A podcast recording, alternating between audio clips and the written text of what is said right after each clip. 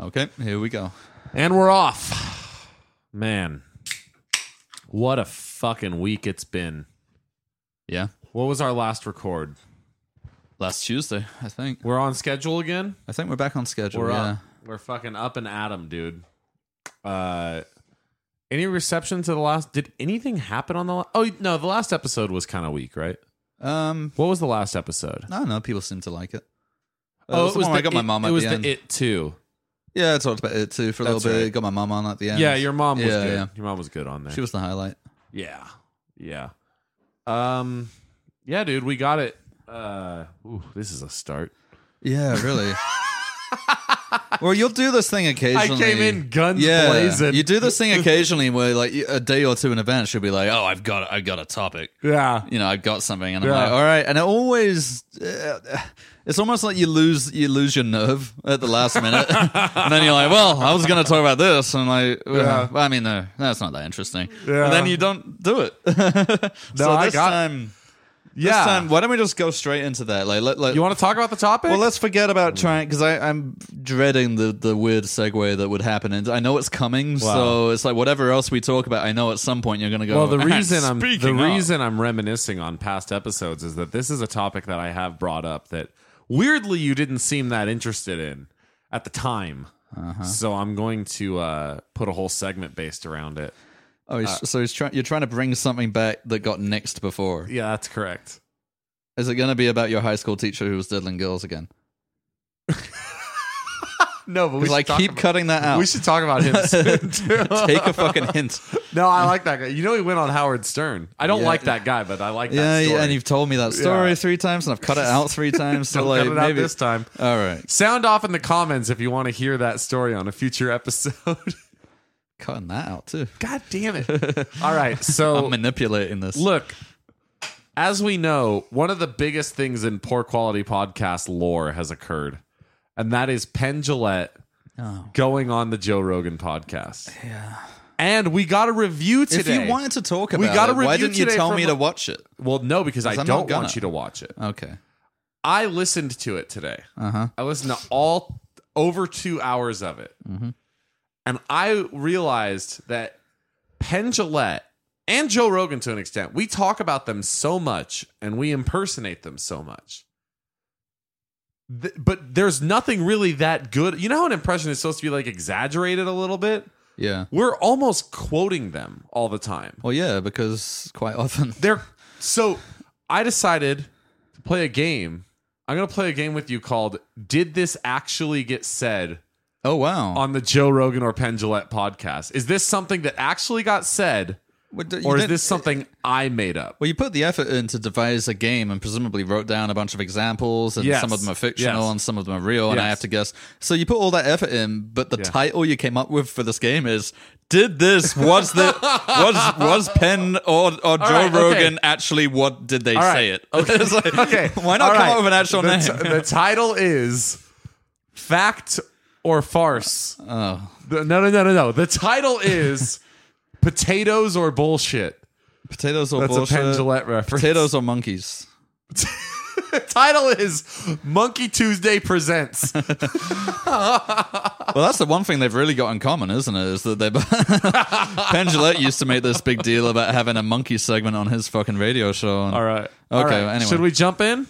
Yeah. Okay. Let's jump in. I so did- to explain I did, it, Uh-huh. I did a few quotes from Joe Rogan and I did a few quotes from Penn Jillette. and some of them are ones you've made up. Some of them are real and some of them are fake. fake and is, you- but what, what does fake mean? Did you take them from somewhere else? No, or no, did you no. Make them Some up? of them are I, I I made them up Okay. completely off, like just based on things I know they like to talk about. okay. Okay. Did the following observation get made by Joe Rogan on this two hour podcast? Quote I think comedy is a lot like music. There are lots of different ways to perform it. I'm gonna say yes. I, I think that's true. That is a real one. That Yeah, comes yeah. about 20, 30 sounds- minutes in that where they're sounds- talking about Lenny Bruce. He he then Yeah. continues to extrapolate on that, by the way. He says something to the eff- I didn't write it down verbatim, but he says something to the effect of uh, you know, I fucking love whatever band. But if I showed up and Run DMC was there instead, I'd be pissed. But obviously, a lot of people love Run DMC. what observation he was, I don't know. Granted, this is an unfair, like out of context. You know, No. there are plenty of There's things. nothing about the oh come on, context there of are this plenty of things conversation. that in the middle of a conversation you're like trying to come up with some kind of analogy off the top of your head, and it doesn't always make sense. Like, I'll, I'll be a little bit generous, but the the No, quote- here's the thing. The the analogy makes perfect sense. It's just the most banal observation. Yeah, yeah. I'll give you another one for free. This actually happened. Penn Jillette was going on and talking. They were talking about the information age and the internet. Okay. and Penn Jillette goes, he goes this long rant. He goes, the thing I compare it to the most is it's like it's like the calorie problem. He goes, information is like calories. I swear to God. And he goes, and he goes, information is like calories, where for years, mankind had one, mankind for billions of years had one major problem, and that is that we couldn't get enough calories in a day.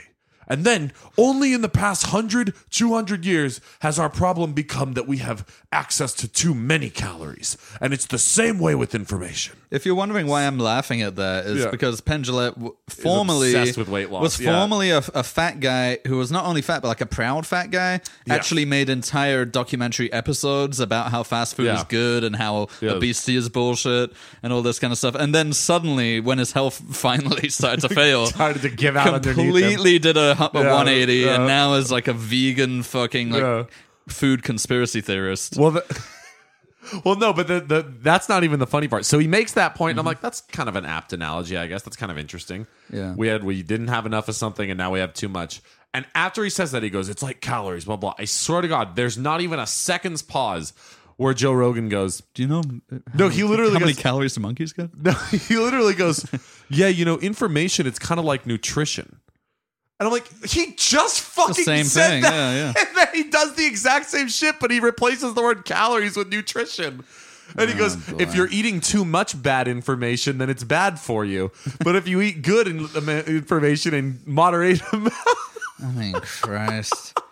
Did you honestly, ever- dude, not since like fucking what is it like William Buckley and Gore Vidal has there been a more exciting? You know, people got excited about Jordan Peterson and Slavoj Žižek.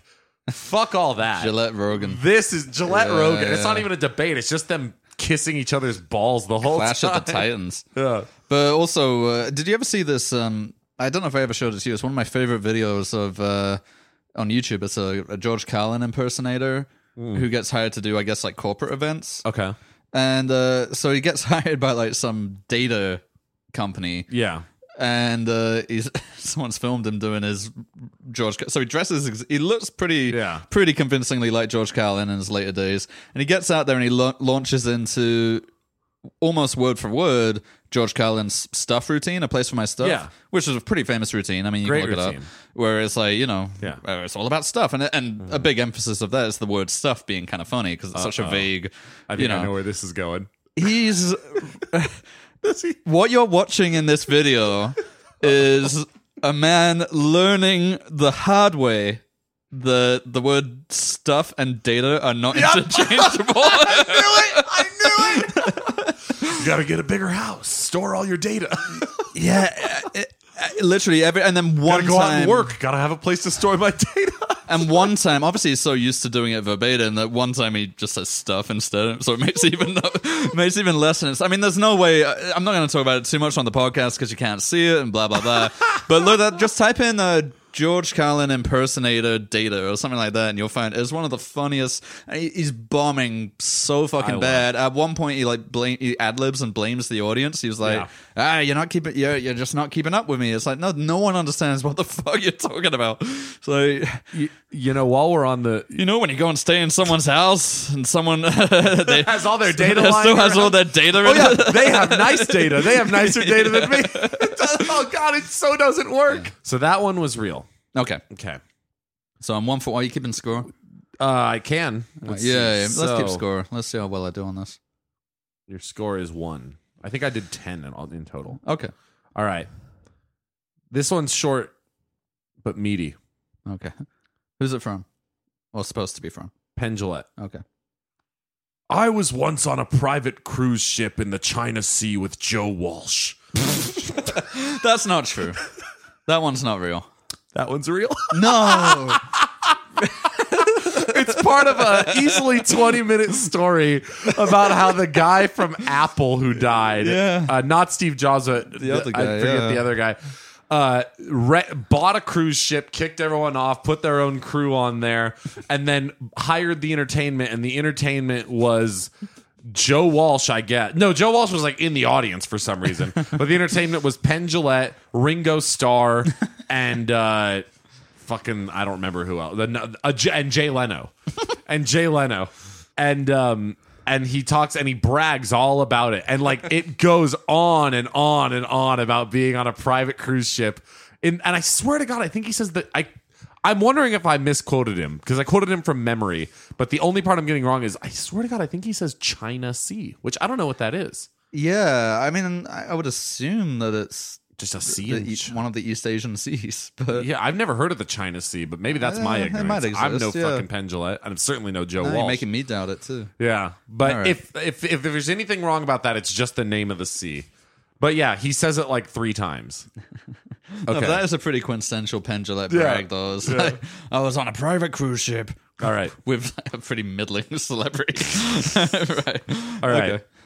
This one's from Joe Rogan. So you got that one wrong. So you got so you only one point so far. One for zero. If you can get seven points on this, I'll be impressed. Okay. Joe Rogan. I like seltzer. It makes me feel like I'm doing something instead of drinking water.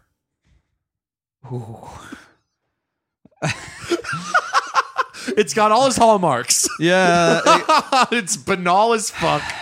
It's fucking kind of weirdly. No, literally, I mean, masculine. it- it's weirdly aggro. the the my thought process when trying to get these right is it's like is there in, for, for figuring out whether Joe Rogan would say that I'm like is there a conspiracy theory about seltzer water or like one of the ingredients they're in that would prevent him from drinking it um I'm gonna go for seltzer water it makes me feel like I'm doing something it also sounds a bit like something Max would say no, because because I have no desire to do something ever.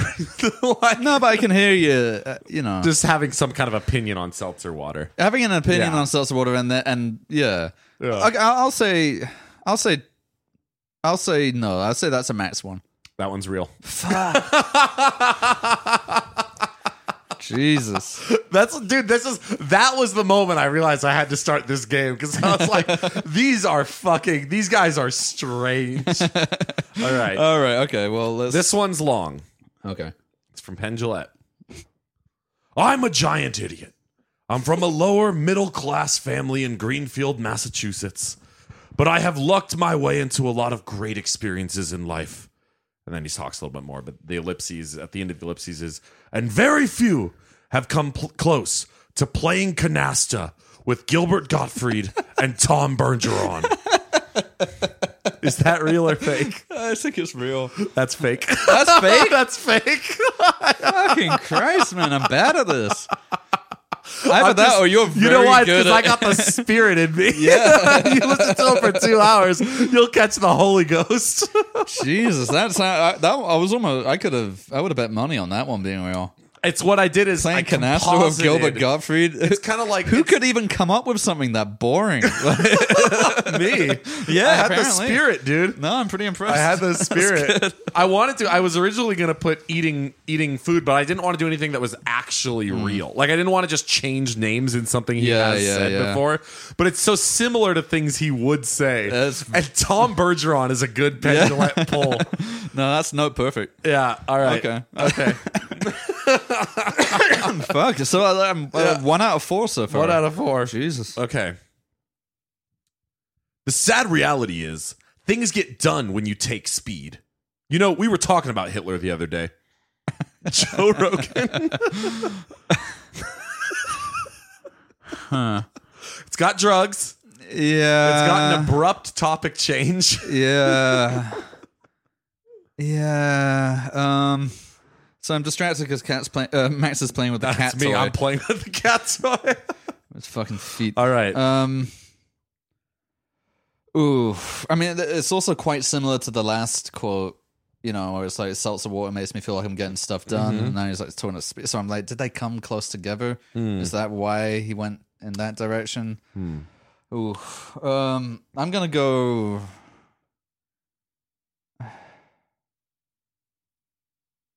Uh, I'm going to go false on that one. I think that's a max invention. That one is real. Fuck. And what he, the context is, he's talking about how he thinks Donald Trump is on cocaine. Oh my god. Ugh. there's no winning this game, is there? And, like, all of them could be real. Like the only the only reason I'm trying to guess which ones you did is because I know that you did do some of them. Okay. But I have no way of discerning between the two. They all sound very realistic. Since you're already struggling, I'm going to give you a toughie here. Okay. This is another Joe Rogan. Ready? Also, even statistically, it's a 50-50, right? Like I should be getting more right than I am. Here's another Joe Rogan. Ready? yeah. People talk about the 9 11 conspiracy, but here's the thing. Even if you think 9 11 was done by Al Qaeda, you believe it was a conspiracy. It's just who conspired. Uh, that's real. That is real. Because It's- Uh, I've heard him say that. it's before. real. And yeah, that was the trick of it. That one is the only one I, because I just love that quote so much because it's so fucking stupid. Well, you know what's even funnier is that he actually stole the idea from uh, one of Doug Stanhope's appearances on his podcast, where Doug Stanhope said, like, well, I mean, it- it's silly to not believe in any conspiracy. Everything is a conspiracy. You and I talking is a conspiracy to something. He was making a much more nuanced point about like the word conspiracy is, is getting a getting a bad rap, Right. But conspiracy, like everyone's conspiring all the time. Yeah. There's nothing necessarily wrong with that. And Joe Rogan's like, that's fucking deep, man. And now apparently he's taken, and he does this often. He's a bit like you know the dude in the Big Lebowski, Uh, the character of the dude in the Big Lebowski. One of the running things with him is that he just parrots. Words. oh, the dude, the character. yeah, the character. oh, the dude. yeah, okay, yeah, yeah, yeah. Uh, he just kind of parrots things that he's heard somewhere else, and then will Yeah. repeat them later, even though they don't really make sense. or Yeah. he doesn't really understand them. You know, like you know, this aggression will not stand and stuff like Yeah. that. You know, and that's kind of what Joe Rogan's like. you know, he, he like absorbs little things here and there, and Yeah. then kind of runs with them. Okay, so I got that one right. All so I'm right. two for so you're what, two. for- You've uh, we're almost halfway through already. So Jesus. All right. all right, Penn Jillette. Go back to Penn here. the thing people don't know about the sensory deprivation chamber is that it's the closest thing, and I say this as someone who has never had a drop of alcohol or a sniff of drugs in his life, save for the alcohol and vanilla extract. yep, yep. It's the closest thing you will ever experience in your life to understand what it must be like to be Bob Dylan. Oh Christ! I mean, right. So here's the problem. Like Max is, if Max is coming up with these, it's only because like he has copied. It's very very hard to discern because he has copied things that not only would Pendulette say, but actually has said often. Like all Right. that shit about not having a drop of alcohol Yeah. in his life, except and very specifically, except for the alcohol in vanilla Yeah, extract. yeah, yeah, yeah. She always fucking said so. Like, I'm taking a lot of his greatest hits and yeah, you're mixing them, in with. So that's what makes. But he it, also repeats himself in every interview. So who Yeah. knows if he actually did say these ones Well, in I this haven't, particular I, ha- instance. I haven't uh, heard him talk about sensory deprivation tanks, But- it seems like the kind of thing that he might be getting into now. I haven't listened well, to anything. but also think about the podcast he's Joe Rogan loves sensory deprivation tanks, on. Right. So if it was Joe Rogan saying that, Mm-hmm. well, I mean, obviously, no, it's clearly a Peng quote or supposed to be.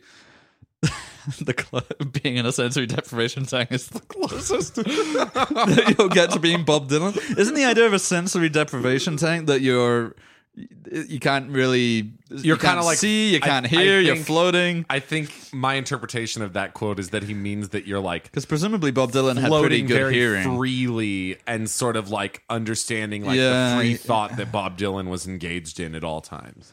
Which, wh- by the way, like, can we just like, can we like pop the fucking balloon on Bob Dylan for a second? I don't know enough about him to pop the balloon or inflate it. He's fine. Okay. Uh, Pendulette he's would good at what he does, but this idea that he was somehow like on another level of ex- another plane of existence. dis- Have you have you been mean- in a sensory deprivation chamber? All right, so that's the closest to being Bob Dylan. Then um, this one's tricky. it is tricky because it is stupid I think enough. the for real Penn thing to I learned say. while doing these is that like I could run a fake Pendulette Twitter Easy. account. Yeah, I don't think you'd ever get rumbled. In fact, I should. That's actually kind of a He's funny already idea. got a verified Twitter. You know, you can't. no, really I do know, that. but you just do fake pen. oh Gillette. right, so so you're not trying to convince anyone that it's actually. A, if they don't look close enough, I am. don't, don't look at the name fake pendulum. It's also it's also what's it called though? It's also funny because it's like, who is that joke? Who are those jokes for? again you like and I. ten people. Yeah, Michael Godot somewhere. You is and I just are like, the only ones who would like those. Yeah, and yeah, pancakes the clown, Michael Godot is from Jonesy. yeah, drinking his all black coffee. Have you heard Really that? rich. Have you heard that fucking story? no. Oh my god, you never heard the literally hour long story by Penn Jillette about how Jonesy only drinks black coffee. no, Curtis, I drink black coffee. Oh? no, no, no, about how Jonesy and him both go to the same Starbucks on the way to the Rio Mm-hmm. All Suites Hotel and Casino, and he always comes in about 20 minutes after Jonesy. He says, just based on their commute, which is weird that Jonesy has to get there earlier than he does. Yeah. But he so says that uh, uh, wait, he's- based on your commute, it's like, well, why not leave earlier? Pen? I don't know uh, Like, why what's don't Why going don't you on. leave twenty I don't minutes know what's earlier? going like on that's there. not an excuse. But- if you do it often, if you do Maybe it they don't have the once, same call. you know. I don't know. But if they the get into a point is- Starbucks, uh, all right. the no. point is they both go to the same Starbucks, and he literally the punchline of this story was about how he always tells a joke to the baristas at Starbucks, Oh, they must love him. where he says, They must fucking. "I love want him. my coffee black like Mike Jones's soul," because I guess Mm. Mike Jones is rather grumpy in person. Okay, but why is he telling that to a barista who probably has no idea who the Well, fuck no, because Jonesy is? she does know, according to him, because Jonesy. Because when they also ask for goes your to when they that ask for your Starbucks. name, you know, he like- says Mike he Jones. says Mike Jones. the most common name. no, but you, you don't. You say your first name or, or name whatever. You, but you don't say yeah. Th- I'm Mike Jones. Everyone in Las Vegas must hate him. Like when he's Oh, yeah. he's rolling Sounds around terrible. town. He had some other story about going to like uh, uh, the Krispy Kremes on the day it opened and making a big stink about it. Yeah, I mean, I don't think he's like a a, a light Vegas resident.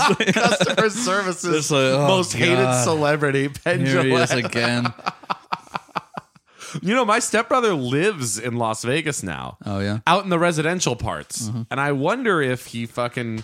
Because the thing about the Las Vegas residential areas is it's like pretty functional, sometimes often lower income, uh, Yeah. but right mixed in there are these huge houses in gated communities where Yeah. like the celebrities live. That's where Penn lives now. Yeah. Yeah, he moved from out way out in the fucking desert in the moved slammer into a to gated one community. of those. Yeah, Yeah, such a man of the people.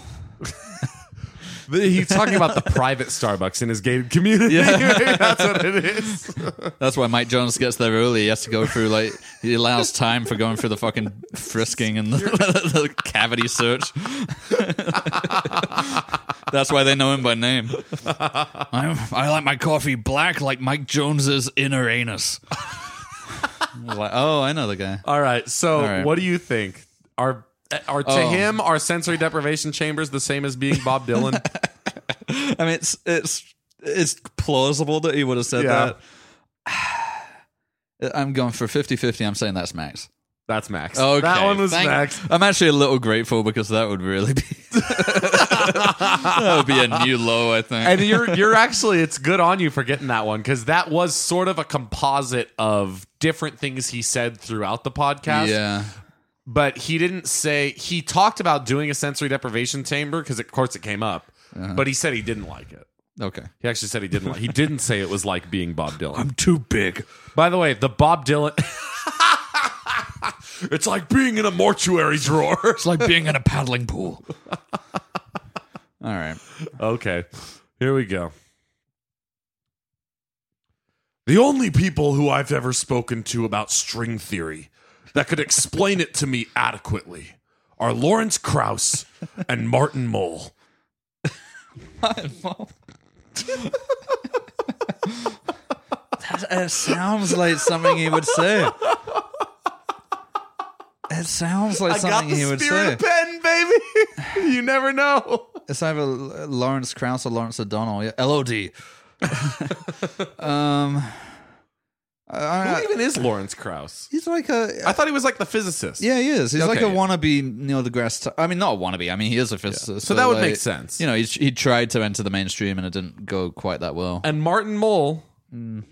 always sung. Uh, Pendulet always sings Martin Mole's praises. All right, the fact that you're saying it like that makes me Yeah. think that you're like, yeah, I did put in references that are accurate. Mm-hmm. So he, That's a and- max quote. Yeah. It was. yeah. all right. Damn it! I gotta stop fucking. I gotta stop. Remember, I'm trained in cold reading. Like, give me enough and I'll figure it out. Trained. Trained, yeah. I literally took a class. Okay. Yeah. This is one from Joe Rogan. Uh huh. We're going into the shorter ones, and then we'll end with the big finale. All right. Here's a shorter one. What Tom Arnold doesn't understand is that javelinas are not a fucking joke. Wow. Um. What Tom Arnold doesn't understand, Is the javelinas, javelinas, are uh, not a the fucking wild joke. pigs, Yeah. are not a fucking joke. I just now if that was I'm trying to think because again Joe Rogan may well have said that if there were something that Tom Arnold recently had said about javelinas or Well, think about this. is there is there is that base is, has something happened with Tom Arnold Tom Arnold ugh, has something happened with Tom Arnold and javelinas I'll only say this. okay A lot of people are weighing in on that 40 feral pigs meme right now, yeah which has Joe Rogan written all over it. uh, that's a Matt's quote Fuck. I got to Yeah. stop answering your follow yeah yeah no, I that's a got to Matt's stop quote. answering that's a your Matt's fucking quote follow ups. for sure All right. All God right. damn it. All right. pretty good though All right. Atheists are the only people who truly understand what it means to love their family. I want to say straight off the bat, genuine, but I don't know if he actually said that in this. I- It's exactly the kind of thing he would say. Mm-hmm. Exactly the kind of thing he would say. Um, I'm no selling now. yeah, yeah, yeah. It's No, gonna fair blank enough. you.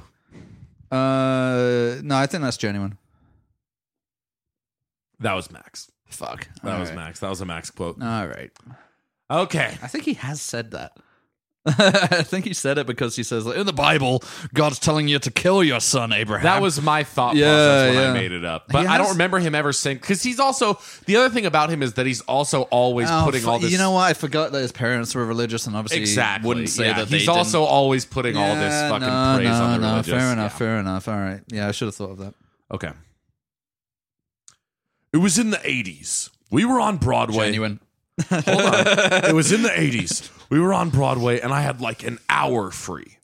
We were doing Stern and Letterman and Saturday Night Live, so I never had an hour free. But I saw a magazine with the Cohen brothers on it. And the cover said, What's it like to hang out with the Cohen brothers? So I bought it and I brought it back to my office, which was in the same building as Lauren Michaels. And I sat down, and the article begins Hanging out with the Cohen brothers is exactly what it would be like to hang out with Penn and Teller. Wow. well, first of all, uh, if this is the eighties, Coen Brothers. I mean, they, they they started making movies in the eighties, but I don't know if they were like a sensation so much. Um, you know what they made? Blood Simple and Raising Arizona, and mm, Maybe Hudsucker Proxy. No, that was the nineties. Was it? Yeah. Uh oh, Max is giving me a look there like he's like, "Oh, maybe I uh maybe I uh I got my dates wrong here." Uh, I'm going to say fake. That's Max. real. That was real. That was dead. You fucking serious? It was amazing. It goes. By the way, that's it. How many name drops? That's an incredibly abridged version too.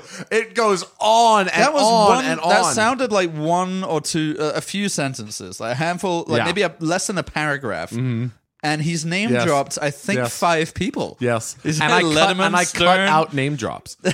Why did you mention that your office was in the same building as Lorne Michaels? I have like, no why idea. would you mention I that have no idea. in a story which has nothing to do with It was fucking the crazy. It was like, like you live old, like you get old You enough, live you just long enough to- become a parody of yourself. That is, it was That's- Oh, fucking rad. He just goes wow. on and on. And honestly, this was in the larger context. I'm not exaggerating when I think this segment went on for 15 minutes Jesus. of a humble brag. Because all it is is him saying, I don't read things that have my own name in them. I don't read things because I don't understand Oh, it. I don't have a bullshit. frame of reference if they don't have my name in them. I don't know what it's like to be around me. And then he tells that long ass story and then goes on at the end and is like, I, I have no frame of reference. What does it mean to hang out with Pendulette? That doesn't mean anything to me. And that's when I realized things about me are not written for me. There, so I don't read them. And that's the only reason why. And I'm like, this okay. So every all the information you're giving us is one, you have things written about you a lot. Two, you shared an office with Lauren Michaels. Three, you were very popular in the 80s. Four, you're so similar humble. to the Cohen brothers. yeah, Um, I mean, like, say what you want about Penn and Teller. Like, they, they did good stuff. yeah. I cannot imagine anyone saying that it was similar to hanging out with Penn and Teller, unless, of course, what they One's probably maybe meant quiet or one something? doesn't speak very much. That's probably that's not- the that's only gotta thing be that what I it can is. think of. That's gotta Maybe be what one's it is. taller than the other. I don't know.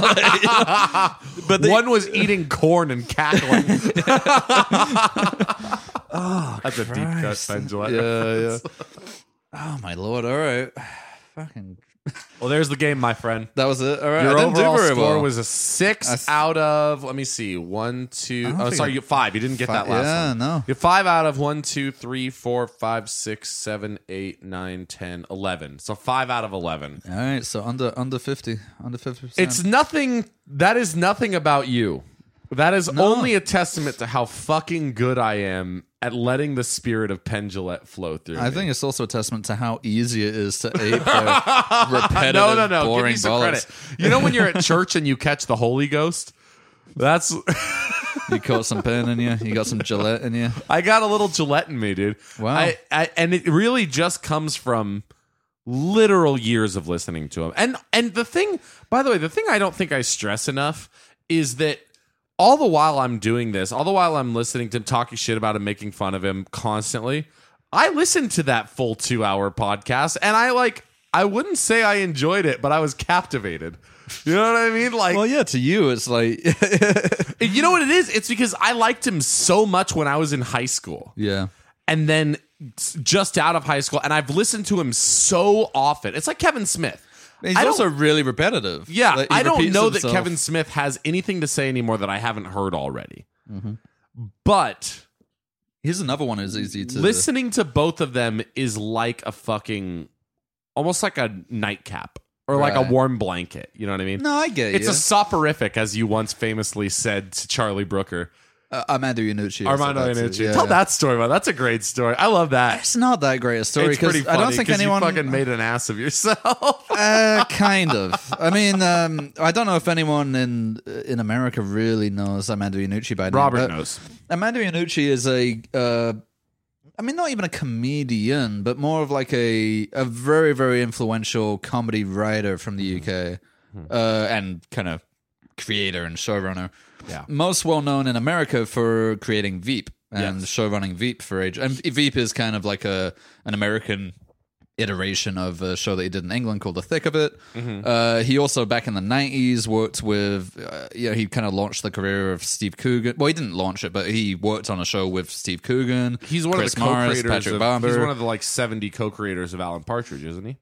uh, I, I think there were 'Cause about it was five in or the- six people What's who were. the thing? The minute the what it was the on the show? hour. On, On the, the hour, Hour. was a radio show that then got to, like a parody news show. I mean, before the Onion, like honestly, Yeah. the, all of that kind of parody news stuff, I think mostly came from uh, on the hour and the day to day. Yeah. Uh, the day to day was the uh, And that was TV like version of it. Chris and then it Morris, created Chris Armando Morris, Amanda Iannucci. Iannucci, Patrick Marber, who went on to become a playwright, who wrote the movie Closer, well, wrote the play Closer, and then wrote the movie based on it. Right. Uh, who else? David Schneider. I mean, like a bunch of people that He, I wrote- like. he who also didn't- famously wrote a very famous movie called In the Loop, and another famous, Yeah. very famous movie called Four Lions. Well, In the Loop was like a bridge between because it had characters from the thick of it, which was like the UK version of Veep, and then In the Loop kind of brought it over to America, and then a lot. It kind of it was like a bridge between the thick of it and Veep. Which, Wait, am I wrong? Did he write Four Lions? no, that was Chris Morris. I get them mixed up constantly. Chris Morris and Sam Armstrong and Jesse, Bain, uh, Je- I think it's Jesse Armstrong and Sam Bain who uh, uh, re- created Peep Show. So um, Okay. anyway, so yeah, that's a who very, Armando a Iannucci is. very, very, yeah, and he also he had his own sketch show, which uh, isn't particularly well known or remembered, and that was really, really funny too. Um, no, an incredibly talented and very funny man. He also made a movie recently called uh, "The Death of Stalin," which uh, got I mean, got some Oscar attention and stuff. Like he, he's doing well. Um, Anyway, I, I met him in LA because I was at the. Um, I'm going to sound like Penn Jillette here, but I was at the BAFTA. There I was at the BAFTAs, The BAFTA. No, I wasn't, raiding the shrimp table. I wasn't at the BAFTAs, but um, BAFTAs are British, awa- like the British Oscars, um, film and television awards, but they have a organization out in LA and they host little parties before the Emmys and before the Golden Globes and stuff like that. And uh, I get to go to them because I'm really important. Um, Right. And I was at one and uh, Amanda Unucci was there.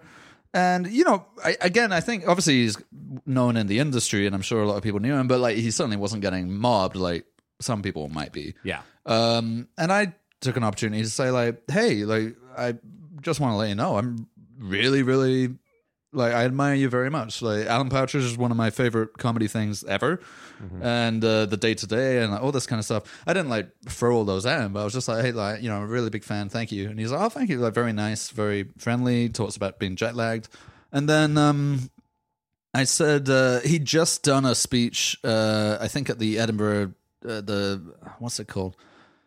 Some kind of television function in Edinburgh. And he'd done this speech called the McTaggart speech, and he talked for a long time about how, uh, fuck, you know, honestly, I can't remember exactly what it was, but I think it was about new um, regulations in the BBC and stuff like that, and how the government, how it's going to make like satire harder to do, and so it was a really, really good speech, really, really funny and very um, inf- informative and very passionate. Like, a, and he obviously cared a lot about this speech, and it was like a 10, 15 minute speech.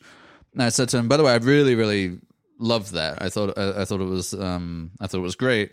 And he was like, "Yeah, thank you." And then I have this thing where if I'm talking to someone and I'm like, I, I'm sort of trying to ingratiate myself towards them, Right. so I just feel like if there's silence, I don't want to just let that silence. hang- So I just have to have something to say. Yeah. So what I said was, I was like, yeah, you know, I actually, I actually, uh, I've been listening to that while falling asleep for the past few nights. Uh, it really helps me fall asleep. and he went, oh, oh, like right, and kind of looked at me as, so what you're saying? It's boring, like it's putting you to sleep. And I was like, no, no, no, no, blah blah. And uh, he. You know, like uh, for whatever reason, that was sort of the end of the conversation. For whatever reason. Yeah, you know, he, he kind of like I think someone else Yeah. talked to him or something like that, and I was like, oh fuck, and it like destroyed me all day. I was like, oh shit, did I just tell this like this guy who I really expect? Yeah. Does he now think that some kid's saying, hey, your speech is fucking boring, but thanks for listened putting me your to sleep? speech when I go to bed. the speech that you obviously really cared about. I think Yeah. he even said that. Yeah, thanks. I really hope it makes a difference. You know, Yeah. so he really cared about it. And Yeah. I'm like, yeah, I've been listening Like, to it it while makes I'm a falling difference in my sleep yeah, pattern. yeah, it's really helped me go to sleep the last few nights. And then, uh, so like, I was honestly like weirdly racked with guilt over that. I was Yeah. like, "Fuck, I don't want him to." Of course. I, I never, I have a Twitter account, but I never use it. I just like occasionally, I have, I follow some people, and Yeah. I don't tweet ever. But I actually sent him a tweet on Twitter saying like, "Hey, just," uh, I, I said the word soporific to him. I said it was really soporific, Yeah. which is another word for puts you to sleep. Yeah. Yeah. It's boring.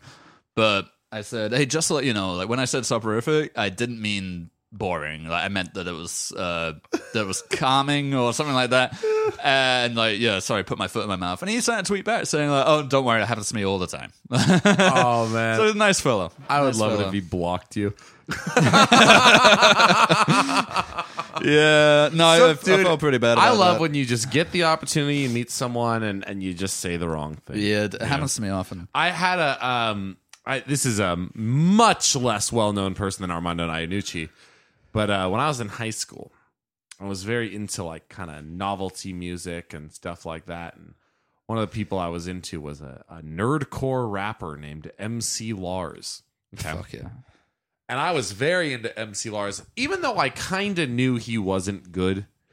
I just kind of like, and and that's not. He was nice. I've met him many times. I've even actually sort of worked with him before, but like he, um, he's a really nice guy, and I don't want to say anything bad about him, but like his rapping leaves something to be desired. I would say, technically speaking. Uh-huh. Anywho, so he also draws these weird comics. He draws these like three panel comics called that he called 27th Street that apparently he used to like draw in college. Like he drew them in his college newspaper and they were very weird. Like they weren't especially funny. They were kind of like these weird non sequiturs. They never really had punchlines or anything like that. It was like anti humor. Um, and he released a book of them when he became MC Lars, when he became a famous rapper, because he was writing them under his real name, Andrew Nielsen. He released a book of them, and I bought that book, and I read it, and I was like, these are kind of, I kind of like shitty anti humor and like low budget comics and shit like this. So I was like, I kind of like this. These have like an underground feel. So I met him, and I was like, I'll impress him. I'll impress him. Right. And so I go up to him and he's like greeting people after the show. He's in this awesome mood. He's like, I go up to him, I'm like, hey, MC Lars. He's like, hey, man. And he does this like thing where he like slaps my hand and snaps around my thumb for some reason. He's like really putting on his fucking face.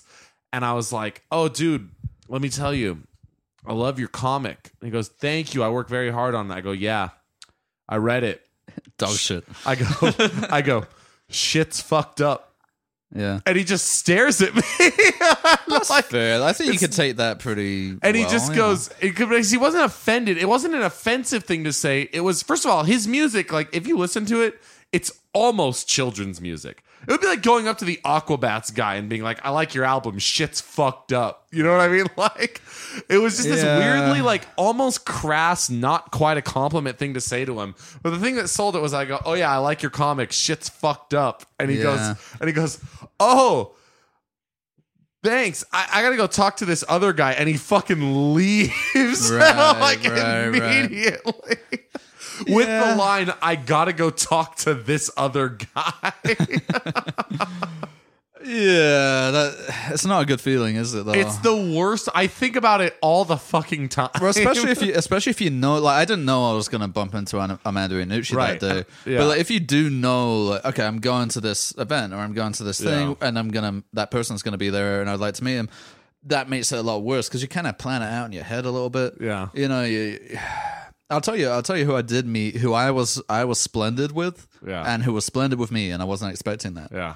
Uh, Nicki Minaj. Oh, you met her? Yeah, I met Nicki Minaj, and she. Oh.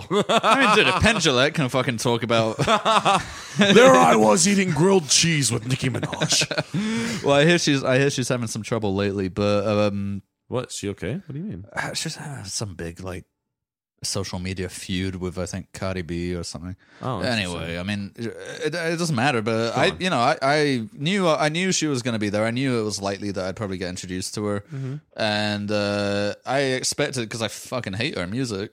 Oh, I And, like like- her music a lot, but go Yeah, on. of course you do. But um, no, I fucking hate her music, and I pretty much hate. You know, she kind of represents to me a pretty you know poor quality. Mm-hmm. Uh, uh, yeah, a, ki- a kind of a dissent in in the music industry. You know, okay, like that's interesting. a lowering of standards and that kind of thing. Anyway, Yeah. I just so- I just really didn't like. I had nothing to nothing respectful to say to her or anything like that. Yeah. You know, I couldn't be like, oh, I love your stuff. Um, so I met her, and not only was she really fucking nice to me, but like I never felt like with some people, it's like they're almost waiting for you to tell them how much you love them or whatever. Uh, with her, not at all. She just wanted to talk about my accent, and she's obsessed with Margaret Thatcher.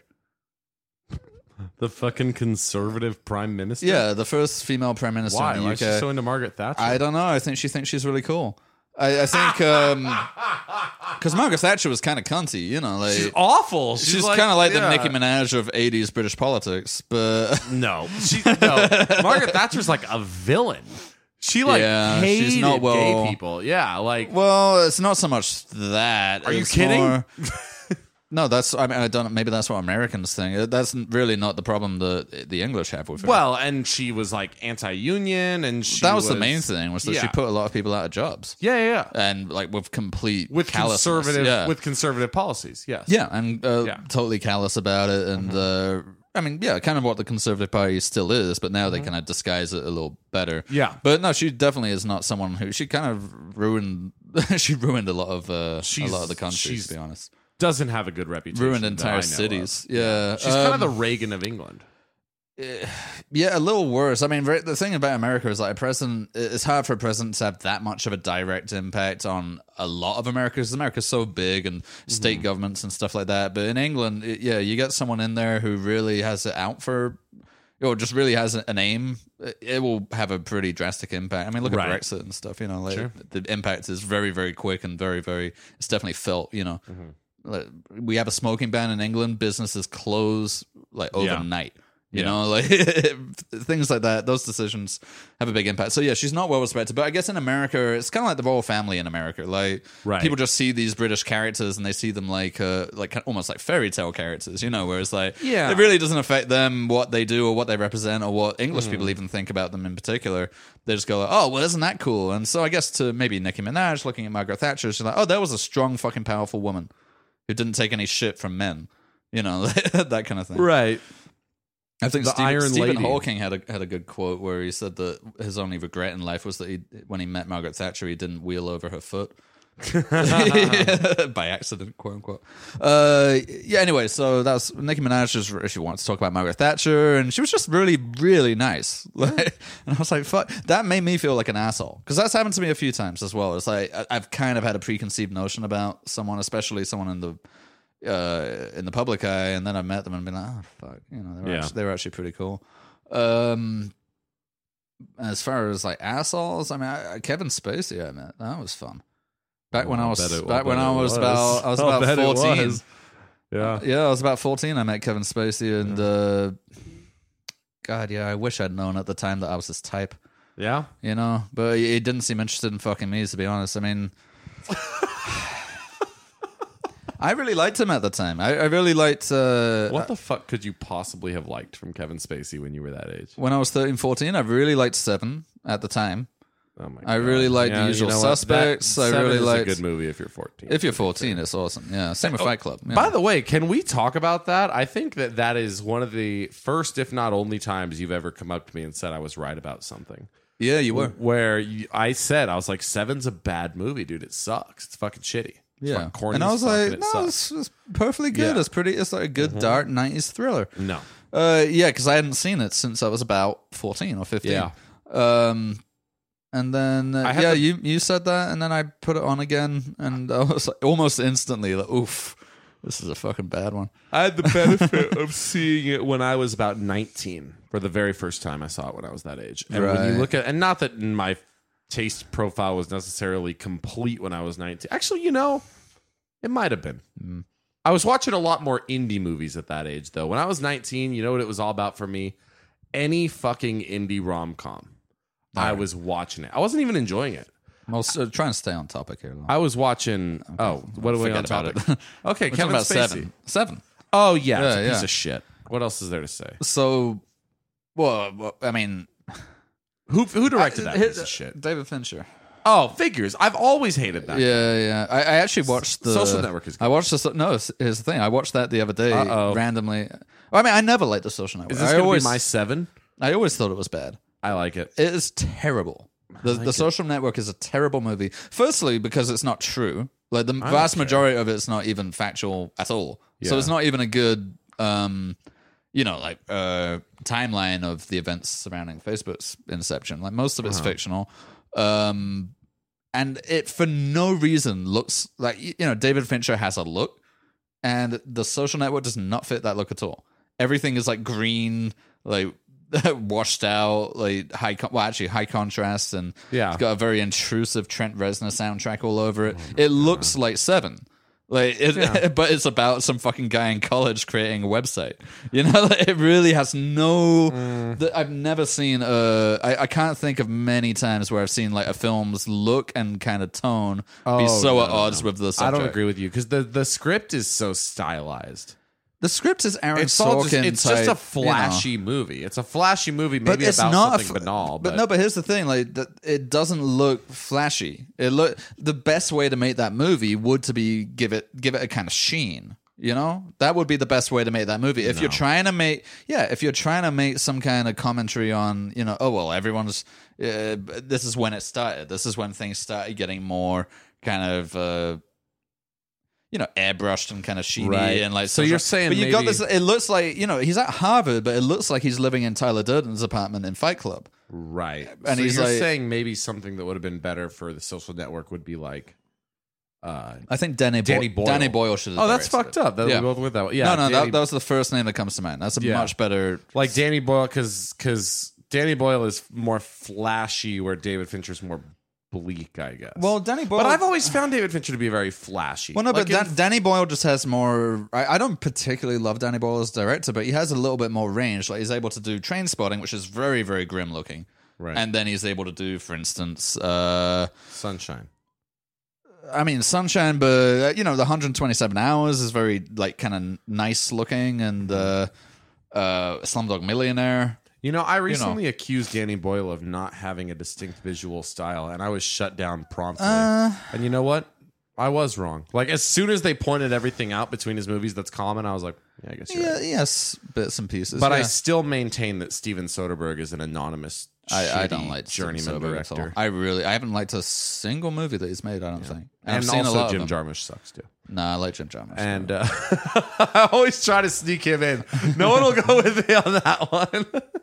But uh, yeah, as far as the social network goes, I think Yeah. um, David Fincher was just like a really bad choice for a director. I thought that the soundtrack by Trent Reznor, which I think won the Oscar, Yeah. is really intrusive and shit too.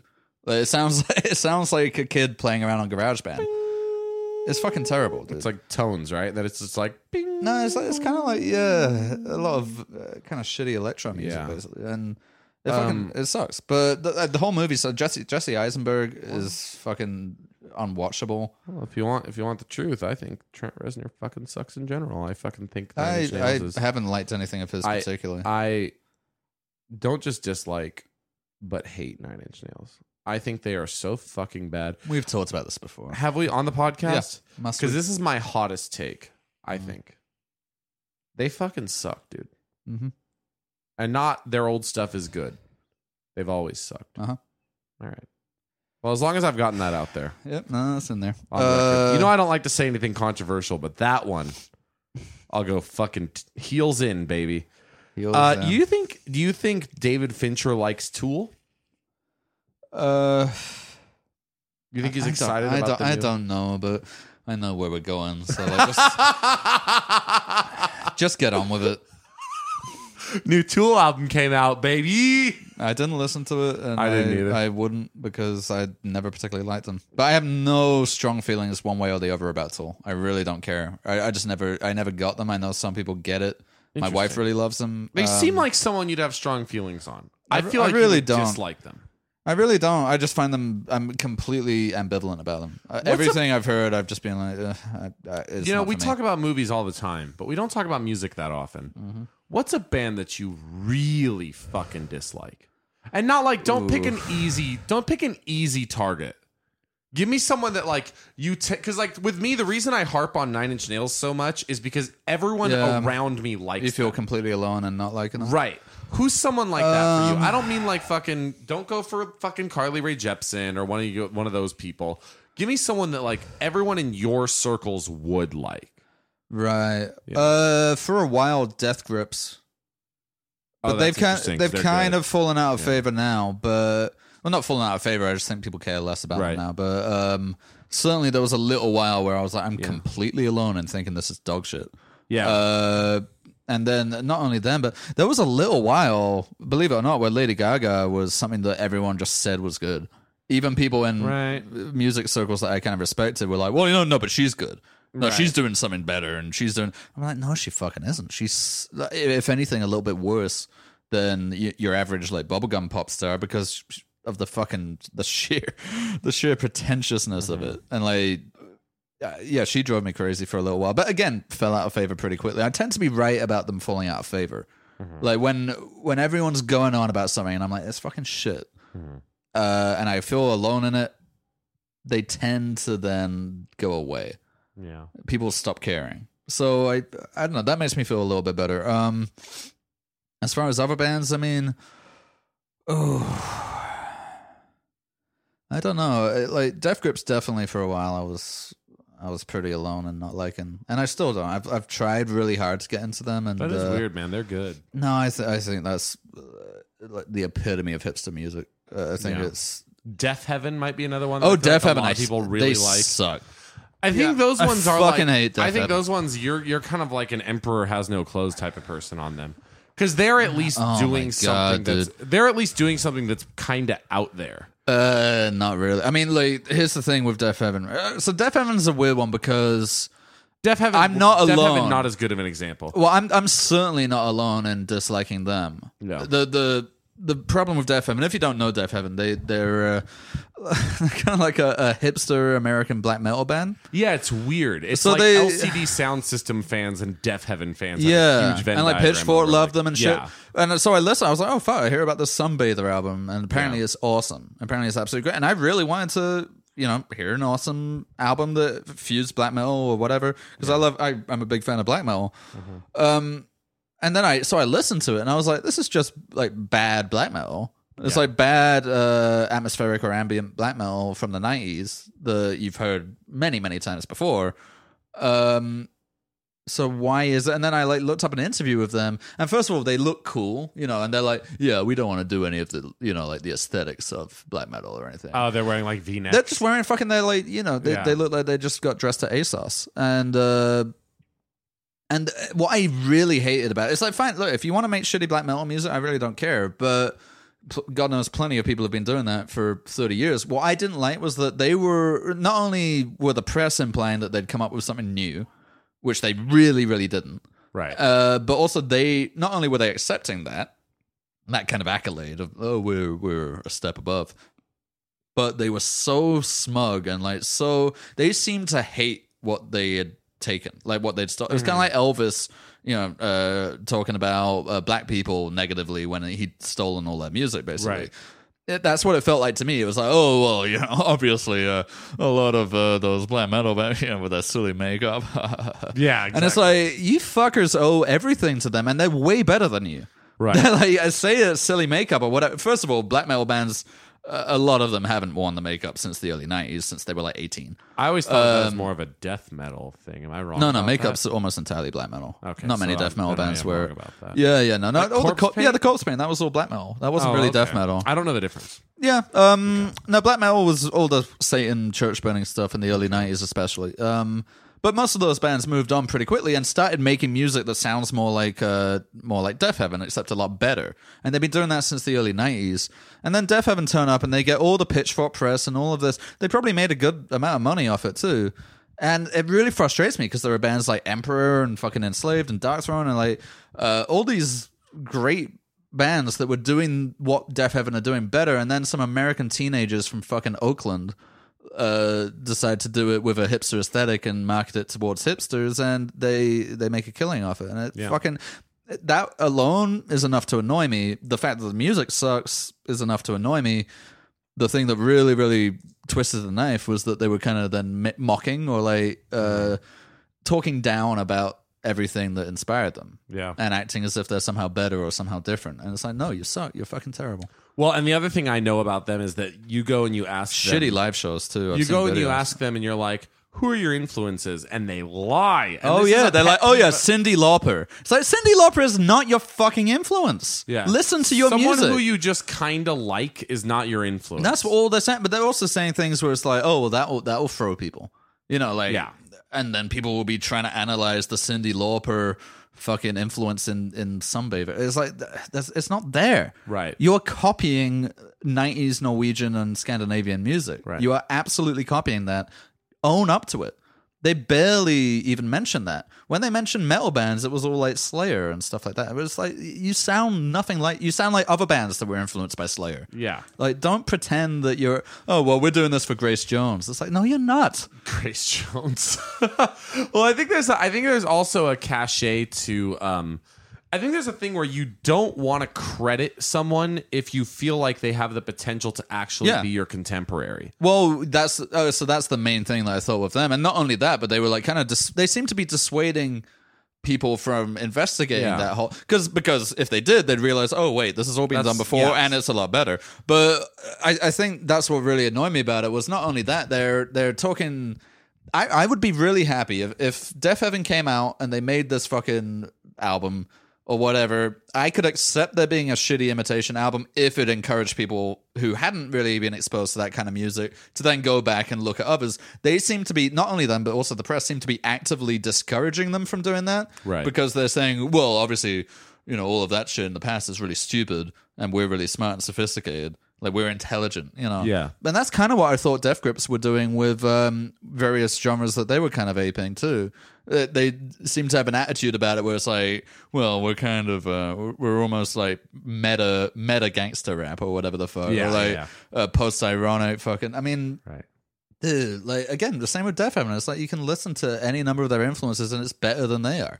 Uh, I mean, Justin Simeon. This happens a lot in movies too. Justin Simeon, who I love, I still love him. He does amazing work. He directed one of my favorite movies of the year. It came out, Dear White People, uh, and he now directs and is like the TV show on the the series on Netflix. And I fucking love Dear White People, and I really think Justin Simeon is an amazingly visually talented director.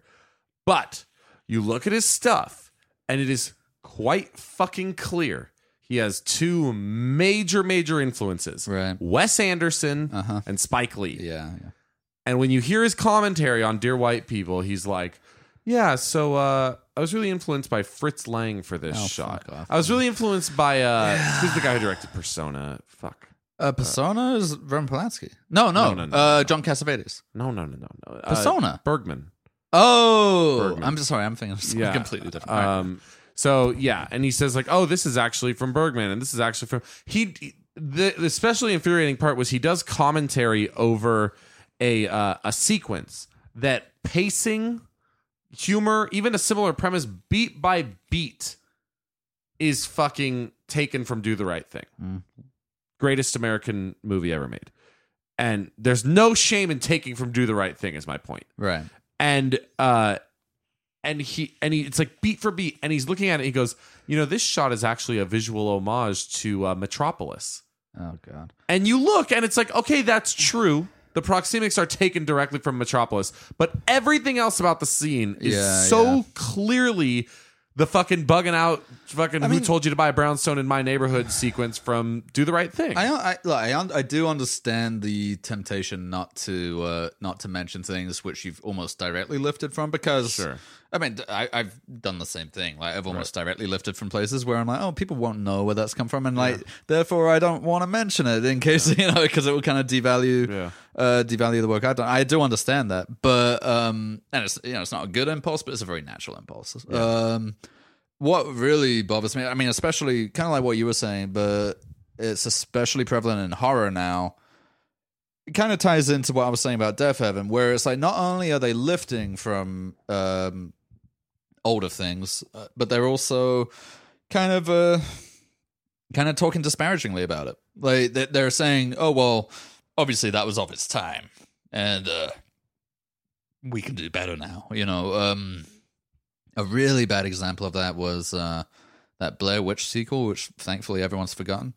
oh yeah You remember that the the reboot came out about two years Yeah. ago. This podcast hasn't forgotten it though. We've brought it up before. the You Blair Witch fucking reboot. hate that oh shit. Yeah. god, yeah. I mean, the, it's it's now really bad. It's, It's- now known as the bad Blair Witch sequel. It's pissing. it's worse than Book of Shadows. The- Book of the- Shadows is good. Book of Shadows is goofy as fuck, The Blair but, Witch like- remake is shit. It's not a remake. It's a it's a Eh, it's sequel slash reboot. Fucking, it sucked. It's fucking terrible. But they, at the time, the, the filmmakers were saying, like, well, you know, the Blair Witch Project was very of its time and obviously a very low budget affair. and, like, you know, a lot of it was very repetitive. and it's like, yeah, that's what fucking made it good, you asshole. Like, look Right. at your fucking movie with its jump scares and, like, its beautiful actors. you got your Hollywood cast and you got your fucking. And they even they had the fucking gall to say, "Yeah, we're really not afraid to like a lot of horror movies are afraid to get their actors dirty, but we really didn't mind putting fucking dirt on them and shit." It's like, yeah, but you got like a beautiful cast Yeah, I know. of people who don't look like real people. honestly that stuck out to me so much. and they were like, "Yeah, we, we really Is roughed them how, up." Mm-hmm. Is how actory the cast of that movie looked. I, I really did. I remember that jumped out because the Blair Witch Project, the first one, as much as it's It's fucking great. as much as its quote unquote believability is or isn't a plus, like it's absolutely a plus. Yeah, but I mean, like in terms of the press package, because by the time I actually watched it, I was not even close to thinking it was real. No, me Like, neither. I don't think you but need to be. I think you the- can still but the- appreciate that the film in- feels yeah, authentic. the it feels in-world like a be- real thing. exactly. Yeah, The in-world authenticity of it is amazing. it's perfect. There's not one bit in it where you can go, "Oh, why why would that be happening?" Or Right? all the found footage movies that came after, you're like, well, why is, this happening? Or like, good movie. why are there somehow three cameras on this one thing? You know, like, uh, Yeah. uh, found footage is the most bastardized of genres, but um, And you know what's so interesting about that movie is it was a sensation in its time, Hmm. and rightly so. absolutely. Whereas I would say, and probably this movie is a, almost a direct result of the Blair Witch Project. The next major horror phenomenon I can think of was Paranormal Activity. Paranormal Activity, which was, was huge, where it was almost like a Yeah. challenge to go see it, and everyone was like, "It's so scary! It's so fucking scary!" Oh, it's not that movie remotely fucking scary. sucks. Oh, it's terrible. Yeah, Well, apparently the producer says that. I mean, that's another one denying influence too. He said he was inspired by uh, by, by some laundry detergent falling off his shelf. Uh, But what it really was was it was this guy uh, friends with like Jason Blum or whatever, like a producer, like a wealthy producer who I would think saw the Blair Witch model, Mm-hmm. which was like he, instead of looking at the actual quality of the movie, the amount of care that went into the folk, the lore of it, the backstory, because they didn't just make the movie; they made like documentaries to go along with it. They built a whole website. They really put in the ARG? effort. It was an ARG? ARG. They put in the effort to make it as believable as possible, and that kind of led to the. That's why the the film on its own is really good. Yeah. but that's part of a bigger story. Whereas he saw that he saw all of that and just looked at the figures and goes, "They spent five thousand dollars and it made like three hundred million. right. I could do that." So you know, this fucking rich asshole uh, spends fifteen thousand dollars and films in his mansion. By the way, like you know, it's this young couple, and they're just Yeah. for no explained reason living in this like beautiful San Diego like Yeah. McMansion. Um, and the horrible characters, and they're like Hollywood looking, and the, Yeah. the fucking absolute shit movie. And there's no story to that movie either. Final shot. The of entire Paranormal story is Activity. basically like, all right, there's a there's a demon who's following this girl around and like Yeah. moving things for no good reason. Uh, the story of the Blair Witch Project, you can say that the movie doesn't feature that much because there's not that you don't see much and it's all, all kind of implied, but um, there's a big big story to it. right. Like if you're paying attention to what the locals are saying at the beginning, e- you can't all these random things that happen to them. You can't make sense of them. You need to do a bit of work to do it. Yeah. and, And it- also even if you don't, it doesn't matter. It's still a scary movie. But the Paranormal Activity, there's nothing fucking to it. And, it's just someone who saw the business model. Oh yeah, we could just do like a shitty, cheap, cheaply made movie and then make millions of dollars off it. And there's nothing wrong with ripping off the Blair Witch either. Like if you you know, one of the greatest horror movies of the last five years is a Blair Witch knockoff, and that is Bobcat Goldthwait's No, Willow no. Creek. We're reaching Willow old Creek is territory. not We've good, Definitely but- talked about that. But Willow Creek is better than Paranormal Activity. But the fact is, Bobcat Goldthwait uh, probably listens to Tool. Probably listens to this podcast, I reckon. So. I reckon. And he, hey, Bobby, if you're out there. Give me a call. World's Greatest Dad, fantastic movie. I like that movie. Uh, God Bless America, total piece of shit. Infuriatingly bad movie. I, I like God Bless. America. Oh, I can't. I don't want to talk about. I like movies that right girl in it. Um, now. Ellen Page. no, It is though. Well, they make a joke about that in the movie where he calls her Juno and she's like, fuck you. You know what's a great movie? Actually, okay. what I'm talking about movies. I forget about my story then. what the story is the joke they told in. No, I have a story that I met that girl at Idlehour. Oh, go ahead. Tell me that. That's interesting. Yeah, well, it's not actually that much of a story, but that's pretty much it. I met that girl at Idlehour. Oh shit. Yeah. This was back when I was in my single days and like, Oh. I liked her performance in that movie and, uh, Ooh. no, no, Wait, she, isn't she kind of young in that movie? she was like, I think 16 or so in that movie, but then, The actual actress was older. No, no, no. I think the, the I Oh. think she was probably about sixteen when she filmed it. Uh-huh. I didn't like her in that movie in that way, but I thought, oh, she was really good.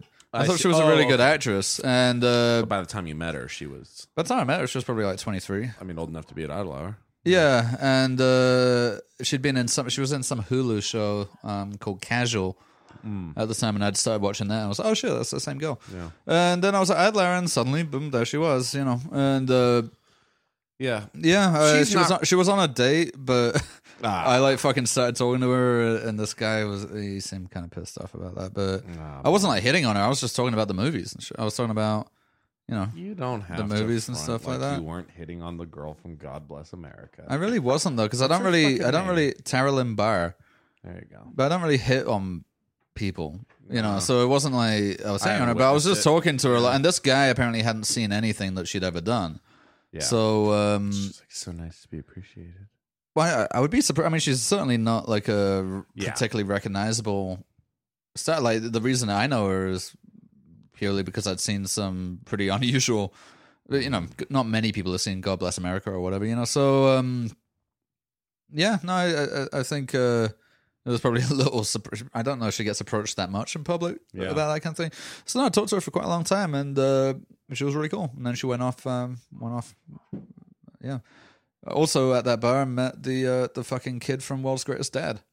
I'd Lara brings all the Bobcat I golf wonder if way- he ever comes around. I wouldn't recognize him if I saw him. yeah, his, I know. I knew his name too. His name's Daryl Saber. Saba. That's weird that you know that. Yeah, because he, he well, he's also been in because I've looked him up a couple of times because I've recognized him in movies, but not been quite sure why.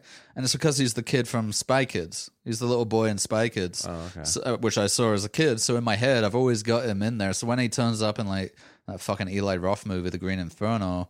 He's in that. Yeah, I'm like, oh, it's that dude. So yeah, I met him at the bar, and I was like, oh shit, yeah, I just saw the Green Inferno, and he was like, yeah, yeah, what do you think? And I was like, ah, Looks like you had a lot. Looks like you had a lot of fun. Looked like you had a making lot it. of fun in that movie. Yeah. Uh, that's basically what I say whenever I think something sucks. You know, hey, it looks like it was a lot of fun to do. I gotta Um, tell you, what a piece of shit the Green Inferno is. oh, it's dreadful.